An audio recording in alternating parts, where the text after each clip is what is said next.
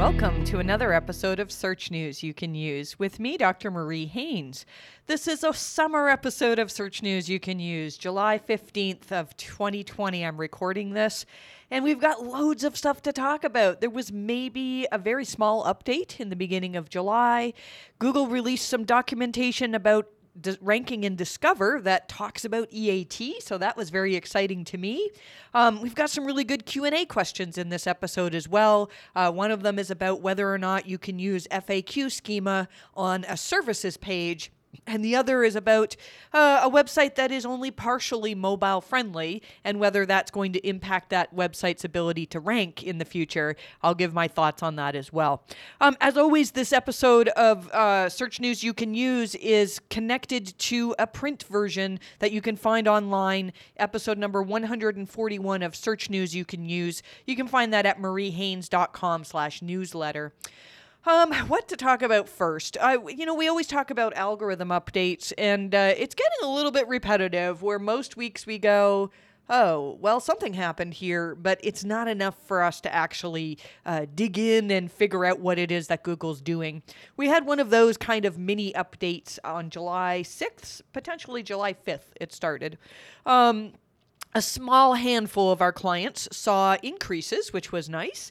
Uh, that often the type of increase we see is something that we would say, yeah, this looks like Google changed something in their algorithms.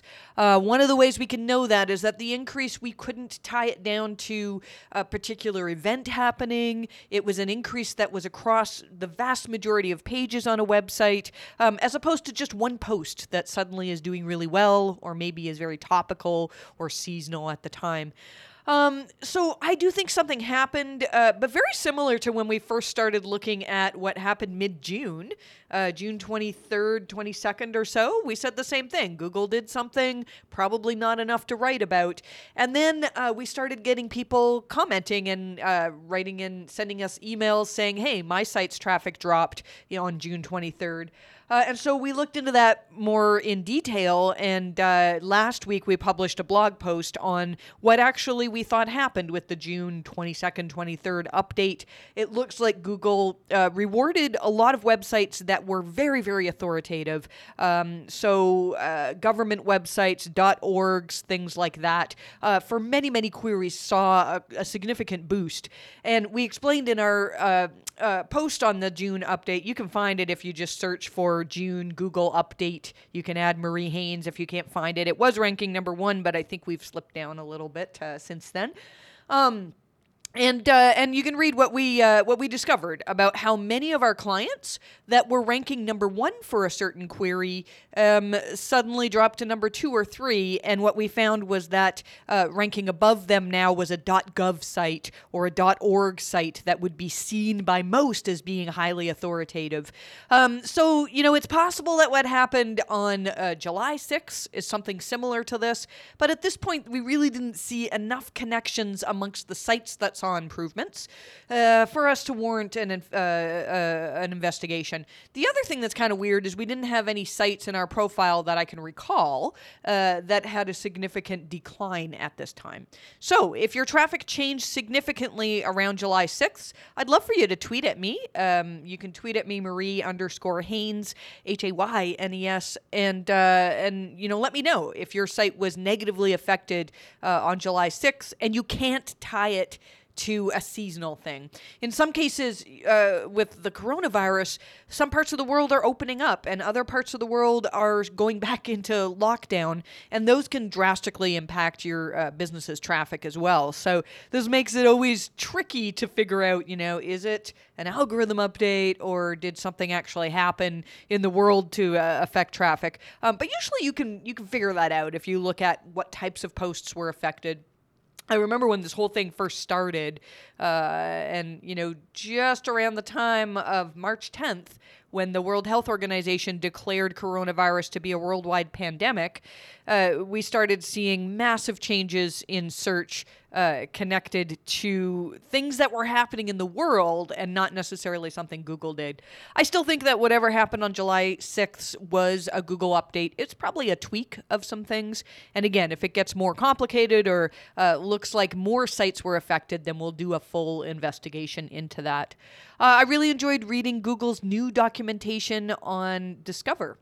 Uh, I've been talking a lot about Discover over the last year or so, and if you are not paying attention to Discover, you really should be. Um, Discover traffic, and I, I, I know I've said this lots of times, but not everybody uses Discover, so uh, just for the sake of those who are wondering what the heck is Discover traffic, um, if you have a Google phone, an Android phone, I don't even know if this is the case on iPhones. I think it could be if you're using the Google app. Um, I haven't used an iPhone for quite a few years. I think my last was an iPhone five. Um, if you're using a Google phone, though, for certain, you can get to your Discover feed very easily by just swiping right on your homepage, on your phone, and or not your homepage, but your home screen. And um, then what you see is a, a feed that's curated for you. It's kind of like a news feed, but it's got stuff in it that's maybe not necessarily news for most people. And for me, you know, I have a lot of Fortnite content in my news feed, my Discover feed, because I enjoy reading stories about what's happening in Fortnite these days. Um, and so Google's algorithms have figured out that this is really important for me. And whenever there's uh, something new about Fortnite that everybody's paying attention to, it pops into my Discover feed. feed. Um, and if you've seen your traffic, you can see it in Search Console. You can see how much traffic you're actually getting from Discover. Uh, and if quite commonly what you'll see is that you'll get a spike in traffic for three or four days, and then it'll sort of go away again. And it's not always recent posts that do it. Um, you know, I recently, what was I searching for? I was searching for something. It was a recipe for something. And, uh, and then Google was all of a sudden popping into my Discover feed uh, other recipes that were similar to this one. It's really kind of neat that I wasn't specifically searching, you know, later on, a week later, I wasn't searching for this recipe, but I actually did find that article very useful to me. Uh, and so this is what Google's trying to do, is trying to say, look, we know you like information on this, so here's some other articles that our algorithms have deemed maybe would be good for you to uh, to read as well. So Google put out this new documentation on Discover, and I'm going to read from it here the part that was most exciting to me. Quote, our automated systems surface content in Discover from sites that have many individual pages that demonstrate expertise, authoritativeness, and trustworthiness, E A T. Those looking to improve E A T can consider some of the same questions, and they link to their blog post on uh, core updates. We encourage Uh, site owners to consider for search. While search and Discover are different, the overall principles for E A T as it applies to content with them are similar. Now, what does that mean? You know, and I saw these conversations on Twitter of people saying, well, does this mean we can optimize for Discover, that we can't optimize for Discover? And ultimately, what Google's saying here is they don't want to put something in your Discover feed uh, unless they can really feel confident that this comes from a, a website that they can trust. It comes from a website that others recognize as being authoritative on that particular subject. Uh, and so um, it's very, very important for a lot of websites to be appearing in that Discover feed. So if you are struggling to get Discover traffic, it may be that Google doesn't recognize your site as an authority. It might be that you have trust issues. Um, one example would be uh, one of the things we first saw in August of two thousand eighteen with the Medic update was that websites that had um, reviews that were left all across the web that really indicated a problem with this business's reputation, those businesses tended to not display well in search. And I would imagine that if Google's algorithms can figure out, like, wait a second, most people who are talking about this business have issues with it, and they don't like it, and they think they can't trust it, and they can't get a refund, and they had poor customer service, and this and that, and that's happening on a repeated basis, then that could impact Google's assessment of trust for your website. Now, E A T is not as simple as like, ooh, I got a score of X on trust. It, you know, there's so many factors that are factored in here, but the reality is that Google does not want to be recommending websites that potentially could be harmful, could be phishing websites, could be providing false information. And so all of these things that make up their assessment of E A T can be assessed for websites that they want to show even in your Discover feed. So it's just more evidence to show that E A T is important. Um, can you optimize for E A T? Certainly you can. Now, that doesn't mean that you can take a business that has absolutely no reputation, no following, no signals of trust, and all of a sudden tomorrow be known as the most authoritative website on your topic in the world. That's not going to happen. But let's say you are a legitimate business, and maybe you're just not ranking as well as some of your competitors, but essentially you're just as good. There are many things you can do to improve on your E A T. Some of that is getting links. And I'm not talking about going out and writing guest posts. I'm talking about doing things that actually make people talk about your company. Doing some research, writing, you know, we've been putting a lot of stuff in our newsletter lately from Brodie Clark. And Brodie Clark does a lot of research where he'll say, look, here's this new F A Q schema that is appearing, or here's how-to schema that we're seeing happen.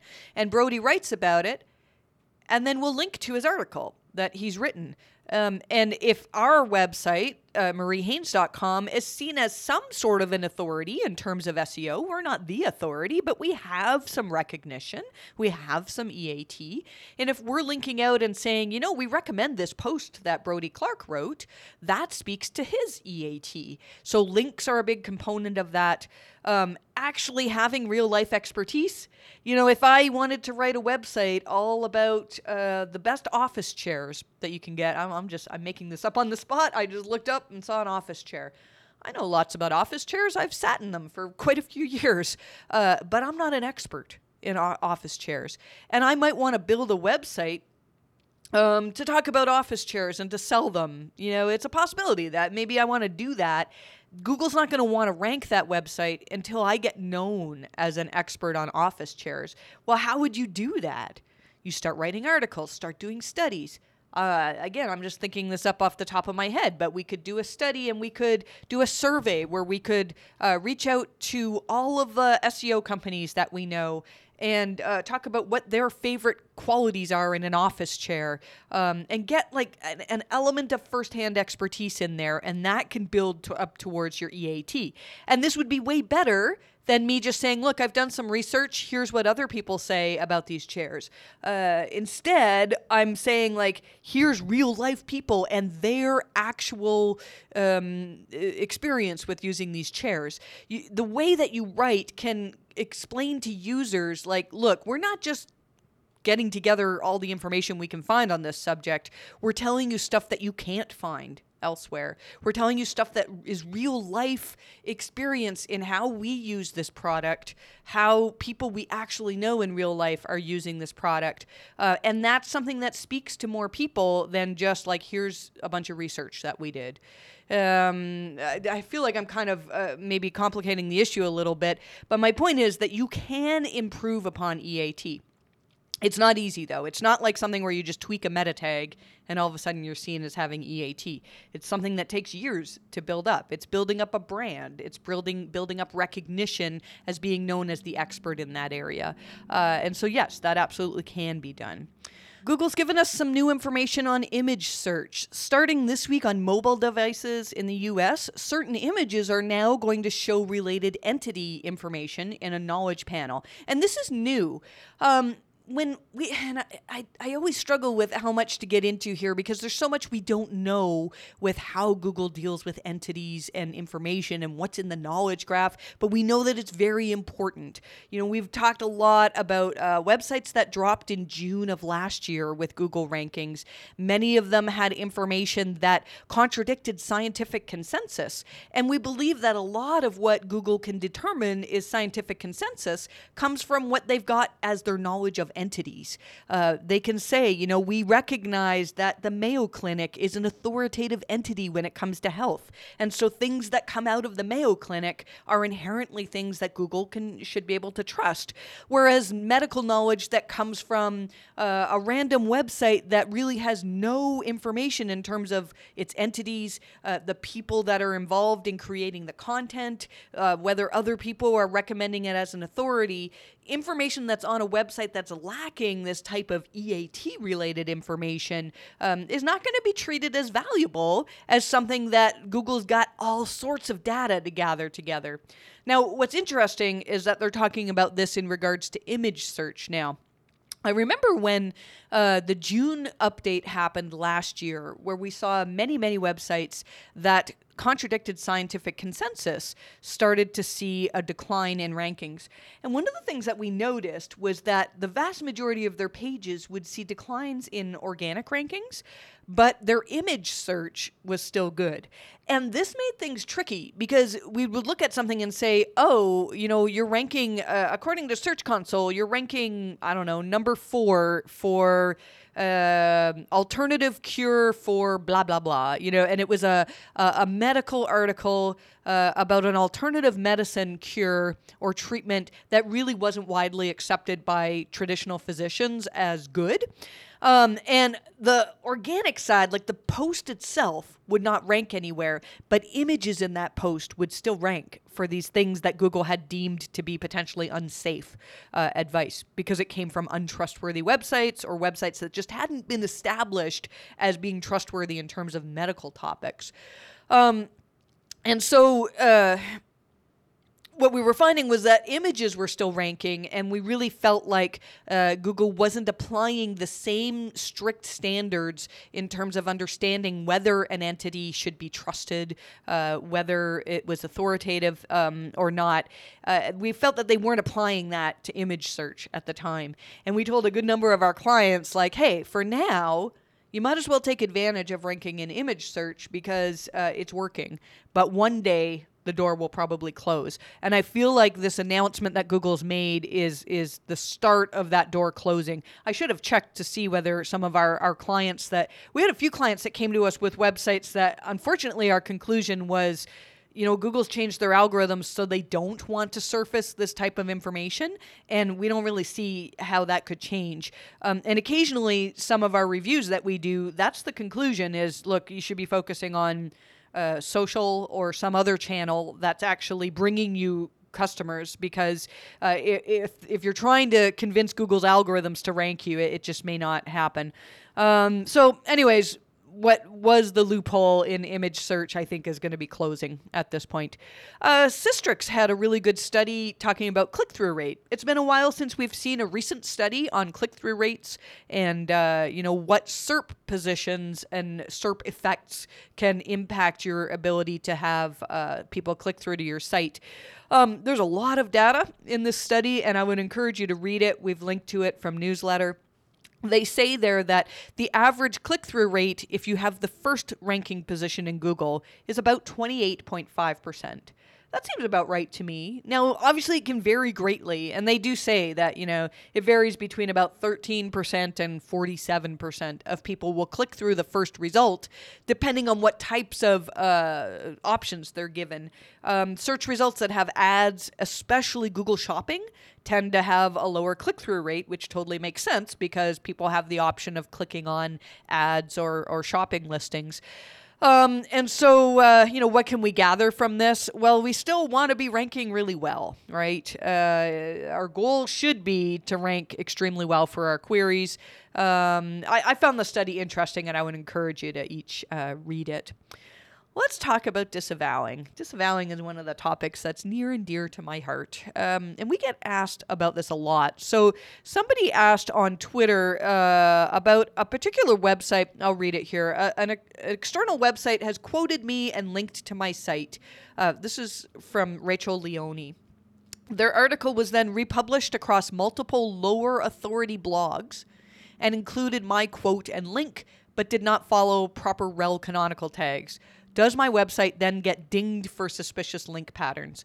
So uh, if any of you have ever had a post published on a site like Moz, This happens all the time. Uh, if I, it's been a while since I've written for Moz. I probably should do something soon for that. There's only so many hours in the day, right? Um, but when I used to have something published on the Moz website, I have all these Google alerts set up for my name, our company, just, you know, people talking about us in the news. It's it's good to know that. And you should have those alerts set up as well. I have Google alerts set up. And also if you're on Ahrefs, Ahrefs does a pretty good job at uh, telling you when one of your keywords or your name or your brand name has surfaced somewhere. Um, and so uh, if I write something for Moz, the next day I'll get all these alerts saying like, oh, this spammy website has linked to you and this spammy website. Now, Google doesn't say it's a spammy website, but you open up these links and you're like, oh my goodness, they just basically scraped the Moz blog. And now the link that came from Moz's site to my website uh, is also coming from like two hundred spammy websites that just scrape Moz's content. I don't even know why they do that because it's not like they're going to rank for that. But anyways, it happens. Um, are those links considered unnatural links? And here's what John's reply was. John Mueller said, I'm pretty sure none of that is mentioned in our webmaster guidelines. Is there something specific you're worried about, which we mentioned in the webmaster guidelines? Just because links are placed without your input doesn't make them bad.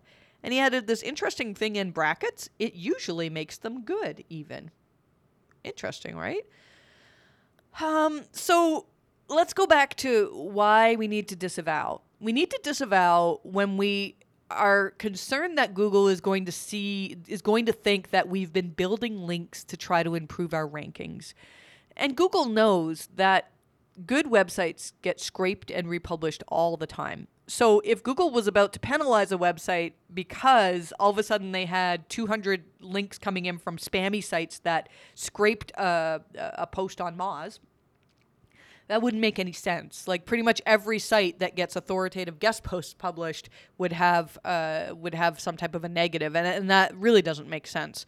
However, um, and then John also, I mean, there was a good discussion. We've actually linked to the Twitter discussion on this. So if you're interested in this conversation, you should uh, find, uh, again, this is episode number one forty-one of newsletter.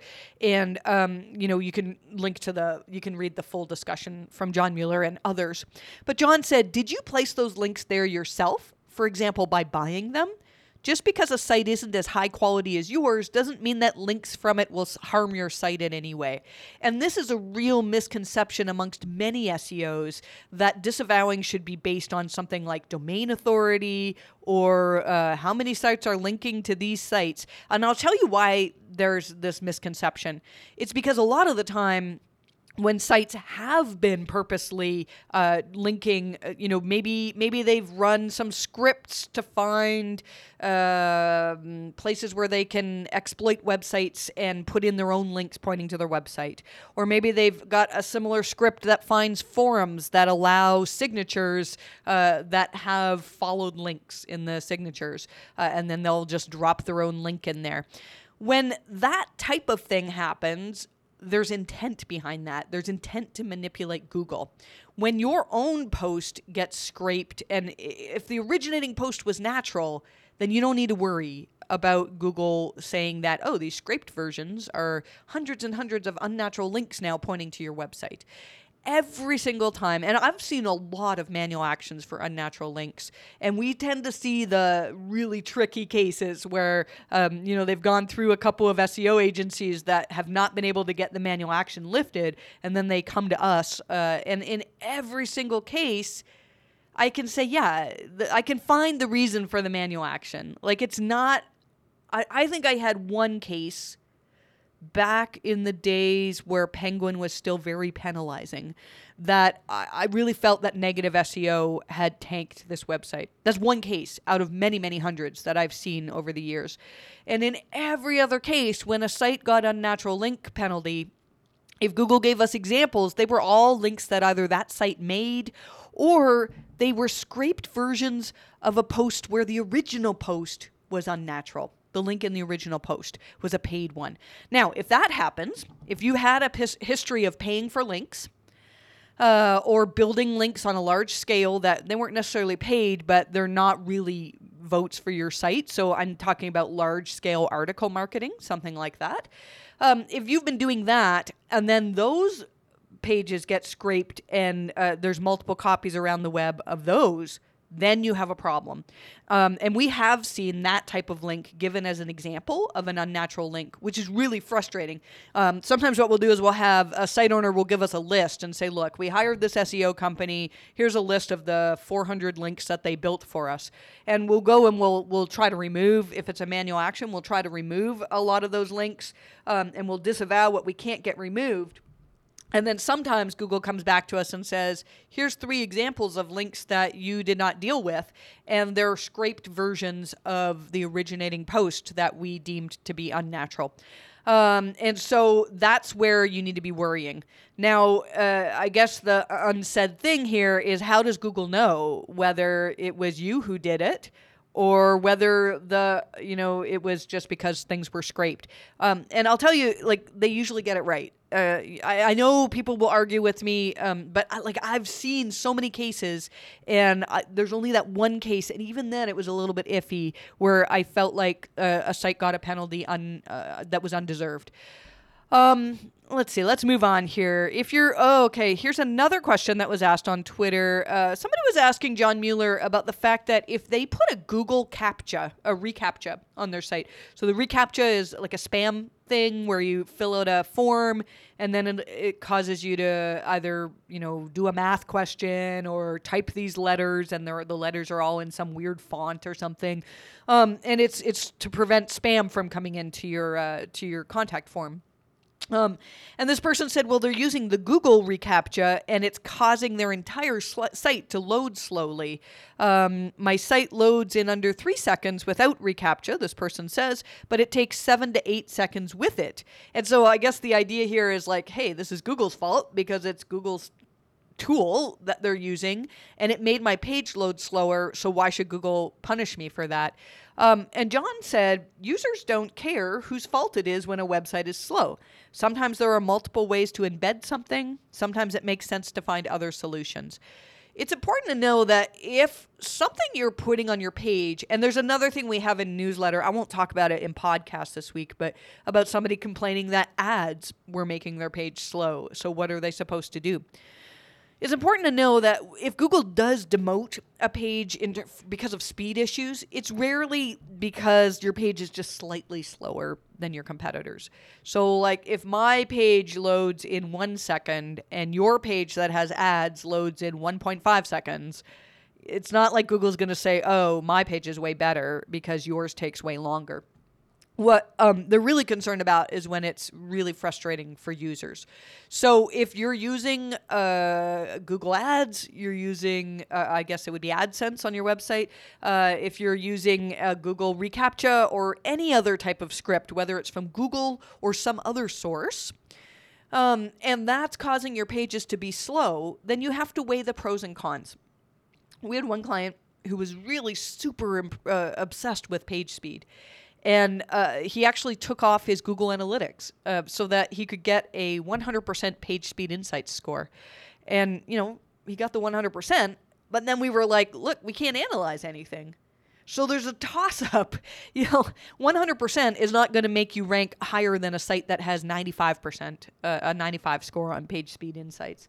Um, and so you need to weigh the pros and cons. So even if it comes from Google, if it is slowing your pages down to the point where it's annoying to users, then maybe you need to look at other options uh, or, you know, finding a different way to fight the spam on your website. But my guess is that in this case, it just slightly slowed the site down. And, um, uh, you know, it's probably not a big deal. Um, more, oh, we got lots out of Google Help Hangouts this week. Uh, my team, so uh, this week, Bree on my team was transcribing uh, the most recent Google Help Hangouts. And then I go through them and pull out what I think is really interesting. And there was a lot of really interesting stuff. I'm not going to cover all of it in podcast because we'd be here for way too long. Uh, but here's a couple of the things I thought were really interesting. Um, somebody asked John Mueller about how many websites are acceptable in Google's eyes for a business to have. Like, we all know, if uh, you know, if I had an S E O agency that I wanted to rank locally, and I was like, um, you know, I'm going to call my one website Ottawa S E O Company dot com, and my second website Toronto S E O Company dot com, and then I'm going to do Vancouver Vancouver S E O Company dot com. uh, and I have uh, you know a hundred different websites, all for the different cities that in my country that essentially could be the same website. Those are doorway sites, but there are other situations. So this one example in um, the latest Help Hangout was a website that, let's see, he says, what would happen if uh, a website decides to create a new website dedicated to just the fashion section that they have in their website, and now they want to run two different websites? And I understand that. Like, I think a lot of people do that um, because it's easier to target certain keywords. You could say, look, our website covers like all aspects of this particular industry, and we have this section on our website that talks about fashion. Uh, and, you know, we could optimize an entire website towards fashion and maybe it would rank better. The thing is that none of this takes into account E A T. This is my thought, not John's response. Maybe I'll start with John's response here. Um, John says, first of all, if you have just two websites, so in this case where there's a business with one main business website, and then they want to have this second website that's just dealing with fashion, uh, which is a component of their business.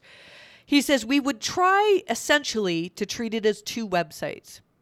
Now, in my mind, that's an issue. Because if I've worked really hard to build up E A T, to be known as, like, look, our website is known as an authority in X, Y, and Z, and uh, and that's something that we've worked over the years to establish that, like, if you come to this website, this is what we know. And now you've got another website where you have to get established as like, look, if you're talking about fashion, our website's the one. You almost essentially have to build E A T for this new website. You have to, and you know, and you can't, I don't think you can really rely on the E A T of the parent business because you're trying to treat those as two separate websites.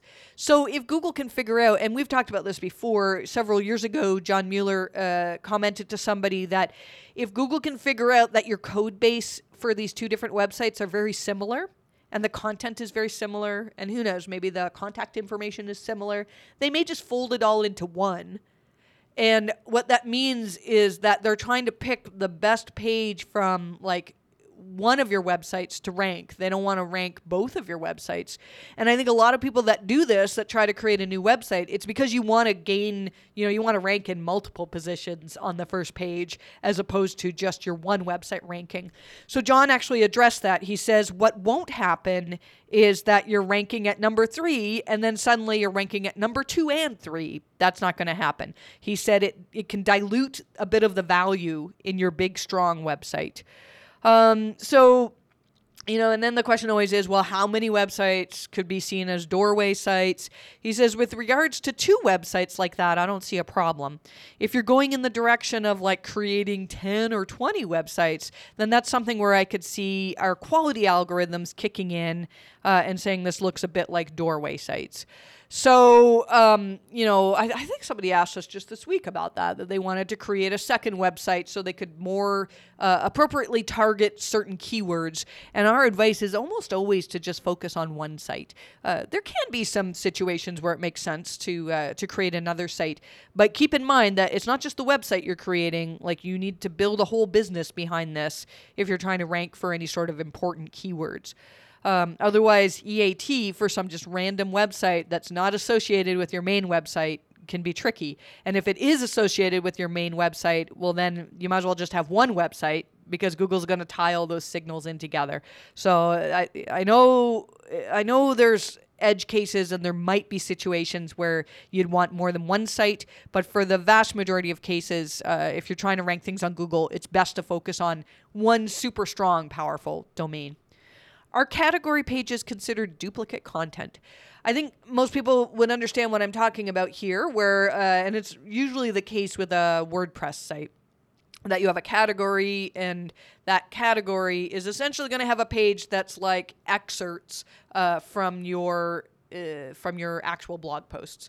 Um, and so you can say, here's our fashion category, and uh, here's all the posts that we have categorized as dealing with fashion. Um, the problem is that most of the time those category pages are just quotes from the original article, and so there's nothing unique on those pages. Uh, and so does that matter? Um, you know, John Mueller basically said, well, I'll read it out just because something is recognized as duplicate content, or if parts of the page are recognized as duplicate content, isn't necessarily a bad thing. It just basically tells us we've seen this before, and if someone is searching for something in this block of text that's duplicated, we need to find out which of the pages that have that copy of text are most relevant. I think in the past, um, I believe this has happened for some of my websites, that uh, you could get two rankings uh, on a query because you could see like, oh, my main article on this page is ranking at, say, number three, and then number four is my category page, which also has this information. And I feel like this is part of the deduplication that Google did back a while ago, uh, where they, you know, they recognize, look, we're just going to show the most relevant page from this website. So if you have duplicate content on category pages, it's probably not a big idea, but it means that those category pages probably aren't going to rank for much on their own. Um, now, where I do think it could be an issue is if you've gone way overboard with your categories. And we do see some sites that like try to put every possible keyword as a category or as a tag. Um, and then you end up with thousands and thousands of pages that really don't matter for anything. Um, and when that happens, you know, it's possible that Google can just recognize, oh, this is the C M S going kind of wild here. That's not a, a sign of low quality. It just means we have to pick the right page out of now hundreds of pages or thousands of pages uh, to rank. Um, but I also think it's possible that Google's algorithms can look and say like, wow, ninety percent of this website contains information that's pretty much useless, uh, contains pages that we never would want to rank. And I think that can impact Google's assessment overall for your website. I don't have exact proof of that, although John has said in the past a couple of times that every page from your website that's in Google's index gets counted towards uh, their assessment of quality for your site. So, um, you know, we always have a toss-up. Do we try to clean up the stuff? Because sometimes it can take ages to clean up. Uh, and, you know, I do feel like we've seen improvements after cleaning up this type of thing, but I don't think we've ever done that as the only thing we've improved on a website. Uh, and so usually we say, well, you know, we improved thin content as a whole, uh, as uh, overall, as opposed to just on, you know, category pages. Hard to prove. Um, we've got stuff in newsletter two on Google's handling of singular versus plural words. Uh, again, this is from a help hangout. And I'll just say that often Google will see those as two different things. Um, that uh, the example was if somebody was searching for garden shed Sydney as opposed to garden sheds Sydney, that Google will treat that as two separate things. Um, and in one situation, uh, you know, perhaps they want Uh, to see information on a particular type of shed, and in other information, they want to see a list of different types of sheds. Um, and so that's something to pay attention to. Uh, Google can rank a plural version of a word, can treat it as a totally different meaning than a singular version. I think a lot of people miss out on that. Uh, one of the things John recommended, he said, um, another thing you could do is the page that's currently ranking, put some kind of call to action on it and say, hey, if you're looking for this, also check out this other page. So if you see like a page is ranking for the singular version of a keyword and you can't get it to rank for the plural version, then link to the plural version in case some people are, are looking for that. Um, is valid H T M L a ranking factor? We've talked about this a lot before. It's not. You can have all sorts of H T M L errors in your website, and Google's pretty good at figuring out whether your content is good.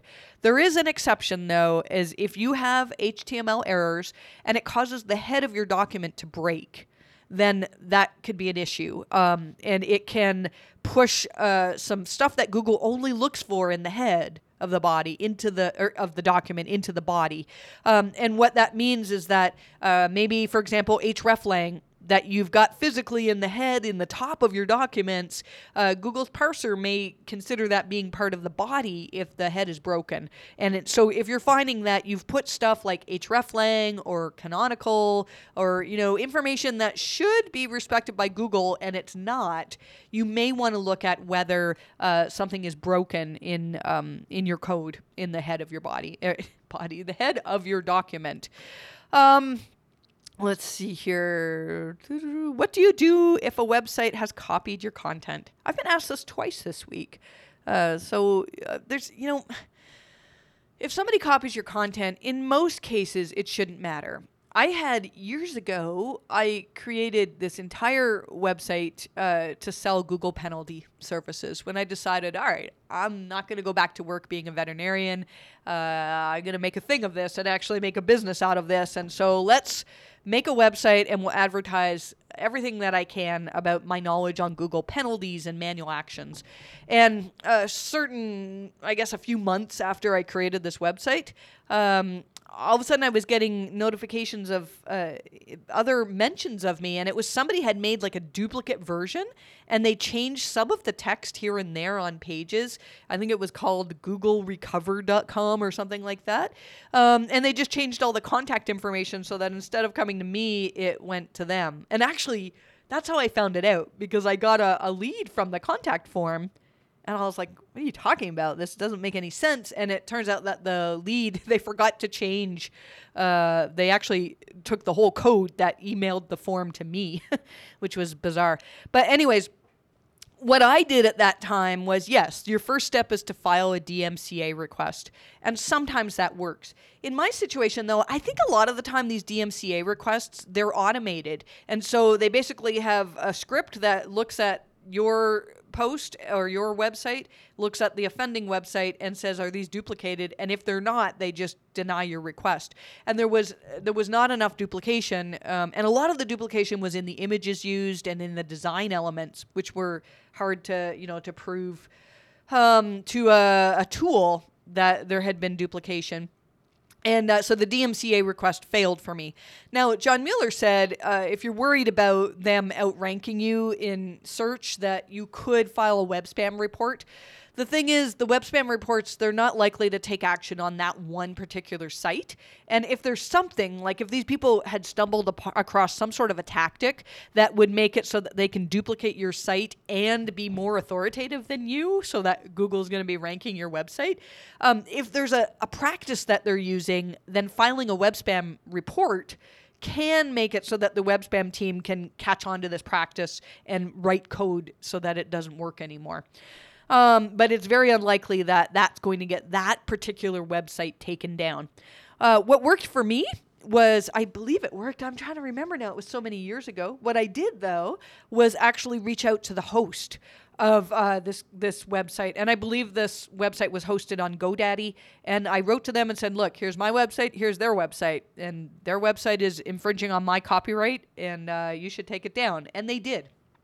I'm ninety-nine percent sure they did. I could be wrong on that. Um, but yeah, so if you if somebody's, see, because it's it's a legal issue for the host, I believe, as well.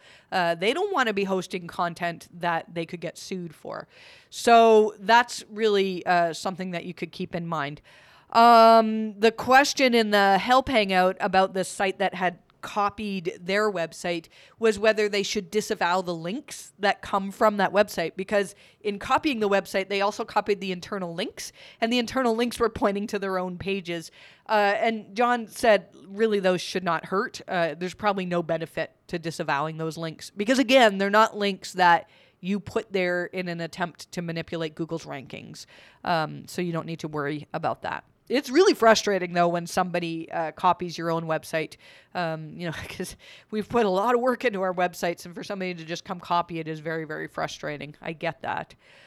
Um, let's talk a little bit more about pages not getting indexed. I, I've talked about this a lot, and then uh, um, it was pointed out to me that uh, Martin Splitt covered this in his most recent uh, interview with Alexis Sanders. Uh, and it's really good. It's an interview just talking about crawl budget. Crawl budget, um, and I don't know how much detail to get into here, but most sites don't need to worry about crawl budget. Uh, but what the question was, was whether um, having too many pages uh, that have low quality content could impact your crawl budget. And um, or whether the crawl budget could impact their ability to rank. So, you know, we've always said, like, hey, if you have hundreds of thousands of pages that are low quality, you don't want Google wasting their time crawling those. You want Google spending time crawling your great content. Like, why bother crawling all of this crappy content that's on, uh, you know, some part of your site that you don't really care about? And um, here's the quote that Martin said that really, really made uh, me think. It depends on what you say the issue is. Normally, crawl budget gets cited so many times where there actually wasn't an issue to begin with. The quality of the content is bad, and so we didn't index it. He says, so we crawl it, and we figure out, oh, this is not worth keeping, and we just de-index it. Is this a crawl budget problem? No, we've crawled it. It just was not good. And so this is um, more uh, evidence to show that, because a lot of people have been saying lately that something's wrong in terms of Google's ability to index new content. And a lot of people are reaching out to me on Twitter and saying like, hey, I'm producing this new content and none of it is getting indexed. There must be a problem on Google's side. And what Martin is saying backs up what we've been saying for a few weeks now, that uh, Google does an assessment to determine, should we put this in the index? And if you're finding, uh, Alexis actually went on to ask whether this is connected to what we see in Search Console with uh, crawled not indexed or discovered not indexed. And Martin said yes, like these pages are going to appear in that section of the report. So if you look at Search Console and you look at your um, coverage report and you see like, oh, all these pages that we wrote, uh, let's say you had a bunch of pages where the only thing that existed on that page was a video and very little text. And you're finding that the vast majority of these pages are coming up um, as crawled but not indexed. Then that can be a clue that Google treats these as lower quality. And so the answer to that is improve the quality, um, add some text, add a transcription perhaps, add things so that Google's not saying, look, somebody could just go to YouTube for this. Why do we need to rank this website too? Um, you need to really, really make it worthwhile for Google to uh, want to rank both of those in their index. So I thought that was really, really interesting. Um, let's talk a little bit here about index. No index follow. Every time uh, I sat down to try to figure out how to talk about this in podcast, I just picture myself saying an endless number of times, no index follow, no index, no follow. Uh, so I'm going to try to summarize this quickly because I think this discussion could go on way, way too long. The question was, is there ever a case in the head of your document to use no index, comma, follow? So when you use no index in the as a meta robots tag in the head of your document, you're essentially saying to Google's crawlers and other search engines, when you see this page, don't include it in your index. Now, the second part of that is either follow or no follow. And um, in most cases, you know, if we have a page that we've marked as no index, we'll also put no follow. We'll say, look, we don't want this in the index, and there's no point in you crawling the links on this page. We don't want you to do that. Now, somebody was saying, like, is there ever a reason to put follow in there? Why does it even exist? Why don't we just have no index or index? Um, and uh, Valentin Pletzer replied saying, in one tracking implementation, they set the value of the robots meta as a custom dimension. Explicitly setting index and or follow makes it easier to identify pages with no robots letter uh, meta later on. Um, And I believe what he's saying here is they, they're dy- dynamically, I mean, they have a script that essentially can write on the page, uh, yeah, we want to make this no index follow or no index no follow. And initially when I saw this, I was like, ooh, this is a good idea for sites that have sprawling forums. Now, I want to say I'm a little bit, I was a little bit off in my uh, reasoning for this because it has nothing to do with the follow. I'll come back to the follow. Uh, and I, my apologies, my... Um, Uh, my attempts at making this short failed. Um, but uh, so the script could basically put in there, uh, yeah, we want this page to be no index. And you could change that dynamically based on the page. So for forums, often a big problem is you could have like many, many questions that are asked that don't have answers, and you wouldn't want to index those. But what if all of a sudden, like a month later, somebody comes and gives a great answer to that post, and you've got like a thumbs up system, and lots of people say, yeah, this is a great answer to my po- my question, um, then it's a great idea to like have a system that says, oh, once a post gets a certain number of thumbs up or gets a certain number of replies, we want to add, uh, we want to make that indexable. You know, that that's a reason to use dynamically uh, either no index or index. You wouldn't, I, I mean, you wouldn't put index follow, but uh, you see what I'm saying. You can dynamically choose which pages are no indexed. Um, but then the discussion again comes back to what about this whole follow idea? And uh, John Mueller, several, like, I want to say like maybe a year ago, maybe two years ago, made a statement that said that if Google comes across no indexed pages, and they've been no indexed for a certain period of time, they'll eventually stop following the links on that page. And that makes it so that if you've uh, added a follow tag, it's useless. Uh, and then, you know, people were saying, well, this doesn't make any sense. Like, we would like Google to still crawl through these pages. And John essentially said, uh, I'll read it here as a tweet. He says, I understand the desire, but technically links are between pages in an index. And if you don't want a page to be in an index, it's kind of hard to work out how those links are supposed to be treated. Like, ignore this page, but not really. And that makes sense. If we're telling Google, ignore this page, and we want them to still crawl the links on that page, that's a lot of resources that Google's going to be using for stuff that's not even in their index. So uh, the gist of what I got from this conversation is um, don't bother using follow.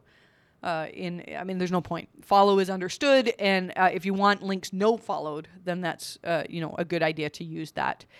Um, I don't think we'll go into much detail on this, but SEMrush has announced that they are no longer taking guest posts.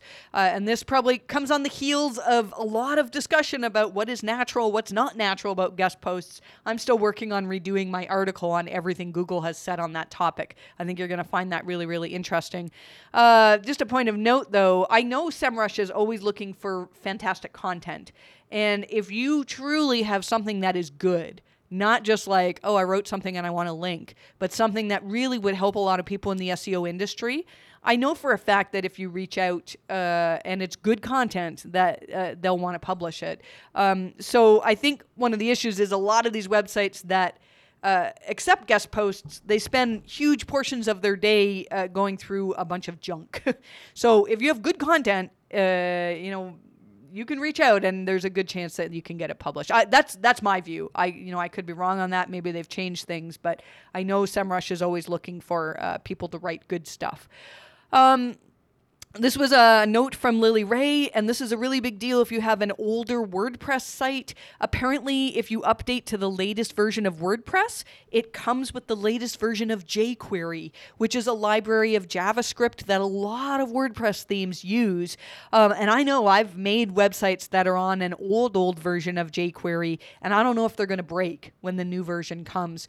Um, these are old websites that I haven't looked at in many years, so they probably will break. Uh, but if you have an old version, Uh, and you're updating, this is something to pay attention to. Every time you're updating your website, you want to take a backup anyways, but uh, just be aware that some, some things could break uh, with this latest update. In terms of local S E O, we don't have any news of a significant algorithm update, so that's good. Um, Joy Hawkins did uh, another test. They've been doing lots of tests at Sterling Sky lately. And uh, what she wanted to test was whether adding services in your Google My Business listing will impact your ranking for those keywords. And so what they did was they, uh, they looked at... Um, They added a number of services for clients and looked at whether their keyword rankings improved over the following weeks, and the answer was no. Uh, it didn't seem to really help. So while the services can be useful for users, they probably don't impact your ability to, to rank in either organic or Google Maps. Um, this is good information for restaurants. Uh, it appears that Google My Business now has added some more control over third-party food order ordering links. Uh, if you're a restaurant, you're probably aware that um, for a while, Google was like inserting in uh, DoorDash or Grubhub or uh, Uber Eats, that type of uh, uh, a link to a food delivery service. Um, in a lot of cases, this was... Uh, costing business owners money because uh, there's a fee involved with uh, with that, um, and you know a lot of these restaurants actually have their own services for uh, delivery. So now you can opt out if Google has decided to put a third-party link in there. You can opt out of it, and you also can add your own link should you have your own um, uh, you know, way to order food or uh, something like that on your website. Um, so that's very exciting, and I'm glad that Google has done that. I think we'll end with a couple of fairly quick questions, hopefully quick. This is the thing I'm always saying. I'll just go through this quickly, and, and you're still here listening. That's amazing. Um, let's see. First question comes from Mary on Twitter. She says, if some parts of your website, approximately twenty-five percent, are not in a mobile-friendly design, will those parts have a negative impact on the whole domain, especially regarding core algorithm updates? I'm going to give you my answer based on theory. I, I can't say one hundred percent for sure here. Um, biggest concern with mobile friendliness is that eventually, uh, you know, Google is only going to be using a mobile first index. Now, mobile friendliness is not the exact same thing as being in the mobile first index. But what mobile first means is that they're going to crawl the mobile version of your site only, and make all of their decisions based on, you know, all of their decisions of your content, your links, your schema, all that stuff is going to be based on the mobile version of your website. Um, so a lot of mobile unfriendly websites have things that, you know, are going to be missing. And I think it really depends on whether uh, your lack of mobile-friendly design also means that there's a lack of important content on your desktop pages. Um, So if your mobile-friendly pages for or, or your pages that are not mobile-friendly are lacking schema, uh, and then Google moves you to mobile-first indexing and they're only looking at your mobile versions, they're not going to care if the schema is also on your desktop, uh, but it doesn't exist on mobile. So that's that's a concern. The next question, which really uh, I have to take a guess on, is whether that impacts Google's assessment of quality for your website. I think it really comes down to... Um, what users think, uh, you know, because some pages can be not necessarily mobile friendly, but they still work just great. Um, and in some cases, they're super fast, uh, not always.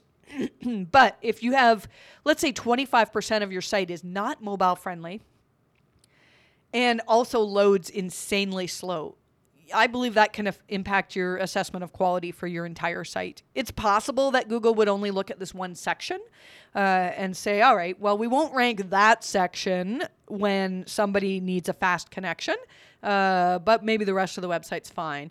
I-, I think ultimately it can affect your overall assessment of quality for the website. But again, it depends on how badly the mobile unfriendliness, if that's a word, um, actually affects users. Uh, so I think it's not a question I can answer super quickly. Um, the the reality is, though, that the entire web is going to be assessed uh, by just their mobile version at some point. You know, in the next year or so, I believe Google will not even be looking at the desktop version. And so if you want that part of your site to rank, it may be tricky, might be tricky. And we're going to end with this final question from uh, Michelle Kubat-Segovia.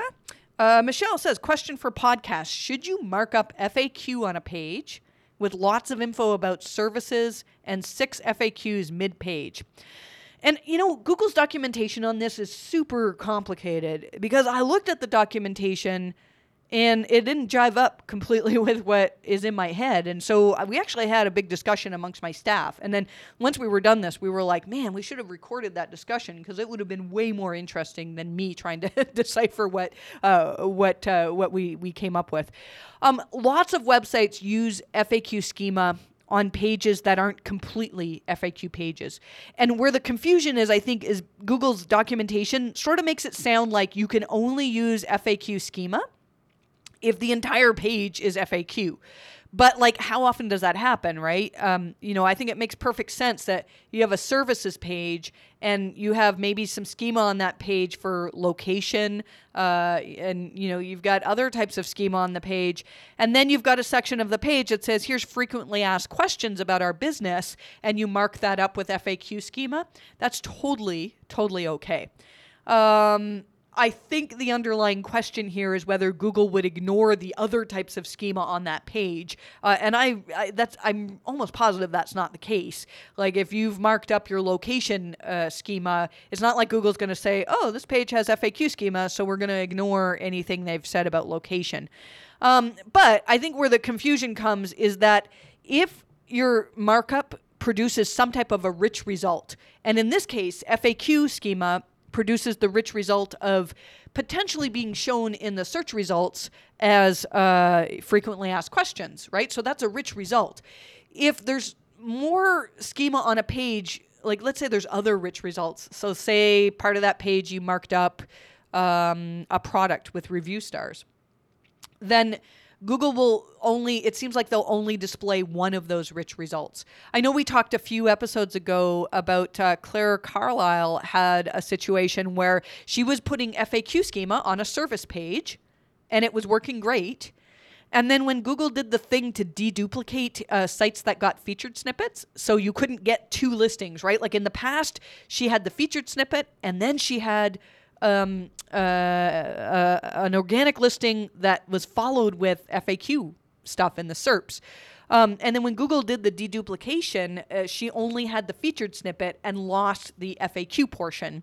So sometimes what will happen is, uh, you know, you might change something and go, oh, great, you know, I wanted those review stars, or I wanted that featured snippet, or I want, in this, in her case, I wanted the F A Q, but Google chose to display me as a featured snippet. They won't do both in a lot of cases. So the ultimate answer to this question is just try it out um, and let me know. I, yeah, I think it doesn't take that much work to mark up a page, and so um, you know, a, a short amount of time you should be able to do that.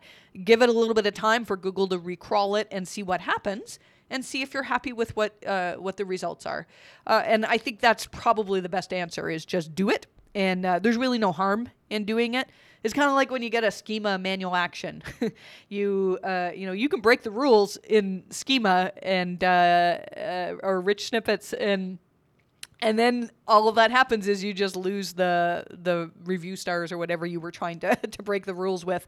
Um, and there's absolutely no lasting penalty at this point. You can just go back and change your schema so it's in line with Google, and then everything's back to normal. So go ahead and test. I don't think what you're doing is against Google's guidelines by any means. I think you're fine there. Well, another super long episode. Thank you so much for listening. I, I thoroughly enjoy talking about the news every week, and it keeps me up to date to understand what Google's doing. Uh, we have a cool thing coming up with our company. Uh, we've been doing, because we're all working remotely, and um, it's really had an impact in, uh, for me anyways, not seeing my staff's amazing happy faces every day has super impacted me. And so we started doing, uh, every Thursday we do office trivia. It's a whole lot of fun, and we do it as a video call uh, and, you know, goof around a fair amount. And uh, there's a local agency here, S E O Plus, that um, kind of got word of this, and so they challenged us to a trivia off. Is that a word? Trivia off? We're gonna do trivia against each other and see who does better. I told my team they need to put me on the opposite team because I'm not very good at it for some reason, but it's going to be fun. We're, we're going to do that. If you are an agency that we've connected with at some point, Uh, if you've connected with M H C, then uh, and you're interested in doing this, then you can reach out to us. Um, probably the best way is to tweet at the M H C underscore Inc Twitter account. That's run by Summer um, and uh, of our team, and she'll uh, she'll get you set up, and we can maybe do a little inter-office uh, rivalry and see uh, if you know more trivia than we do. Uh, I think that'll be a lot of fun. We've got loads of stuff that's in newsletter that I didn't have time to cover today. Um, some alternatives to the structured data testing tool that's going away because the rich results tool only tests structured data that actually produces rich results. So that's frustrating. Uh, tips for figuring out what's causing your cumulative layout shift problems, which uh, is a part of the core Web Vitals. We've got stuff on whether having too many four oh four pages will impact your ability to rank, and uh, a really cool tool to allow you to see Google Trends right in your search results. I just uh, put this Chrome extension on uh, for me, and I'm really enjoying it, so we talk about that in newsletter as well. Thanks so much for listening, and we'll be back next week with uh, more news, and we'll see. Um, you know, it's been a couple months since we had a massive update, so who knows? Maybe something's coming. Uh, I'm not saying that out of any inside information, by the way. It's just kind of, it happens. It always happens in the summer. Remember August first, two thousand eighteen, that was probably one of the biggest updates we've had in decades. So August is a good month for updates. Thanks so much for listening, and I wish you the best of luck with your rankings.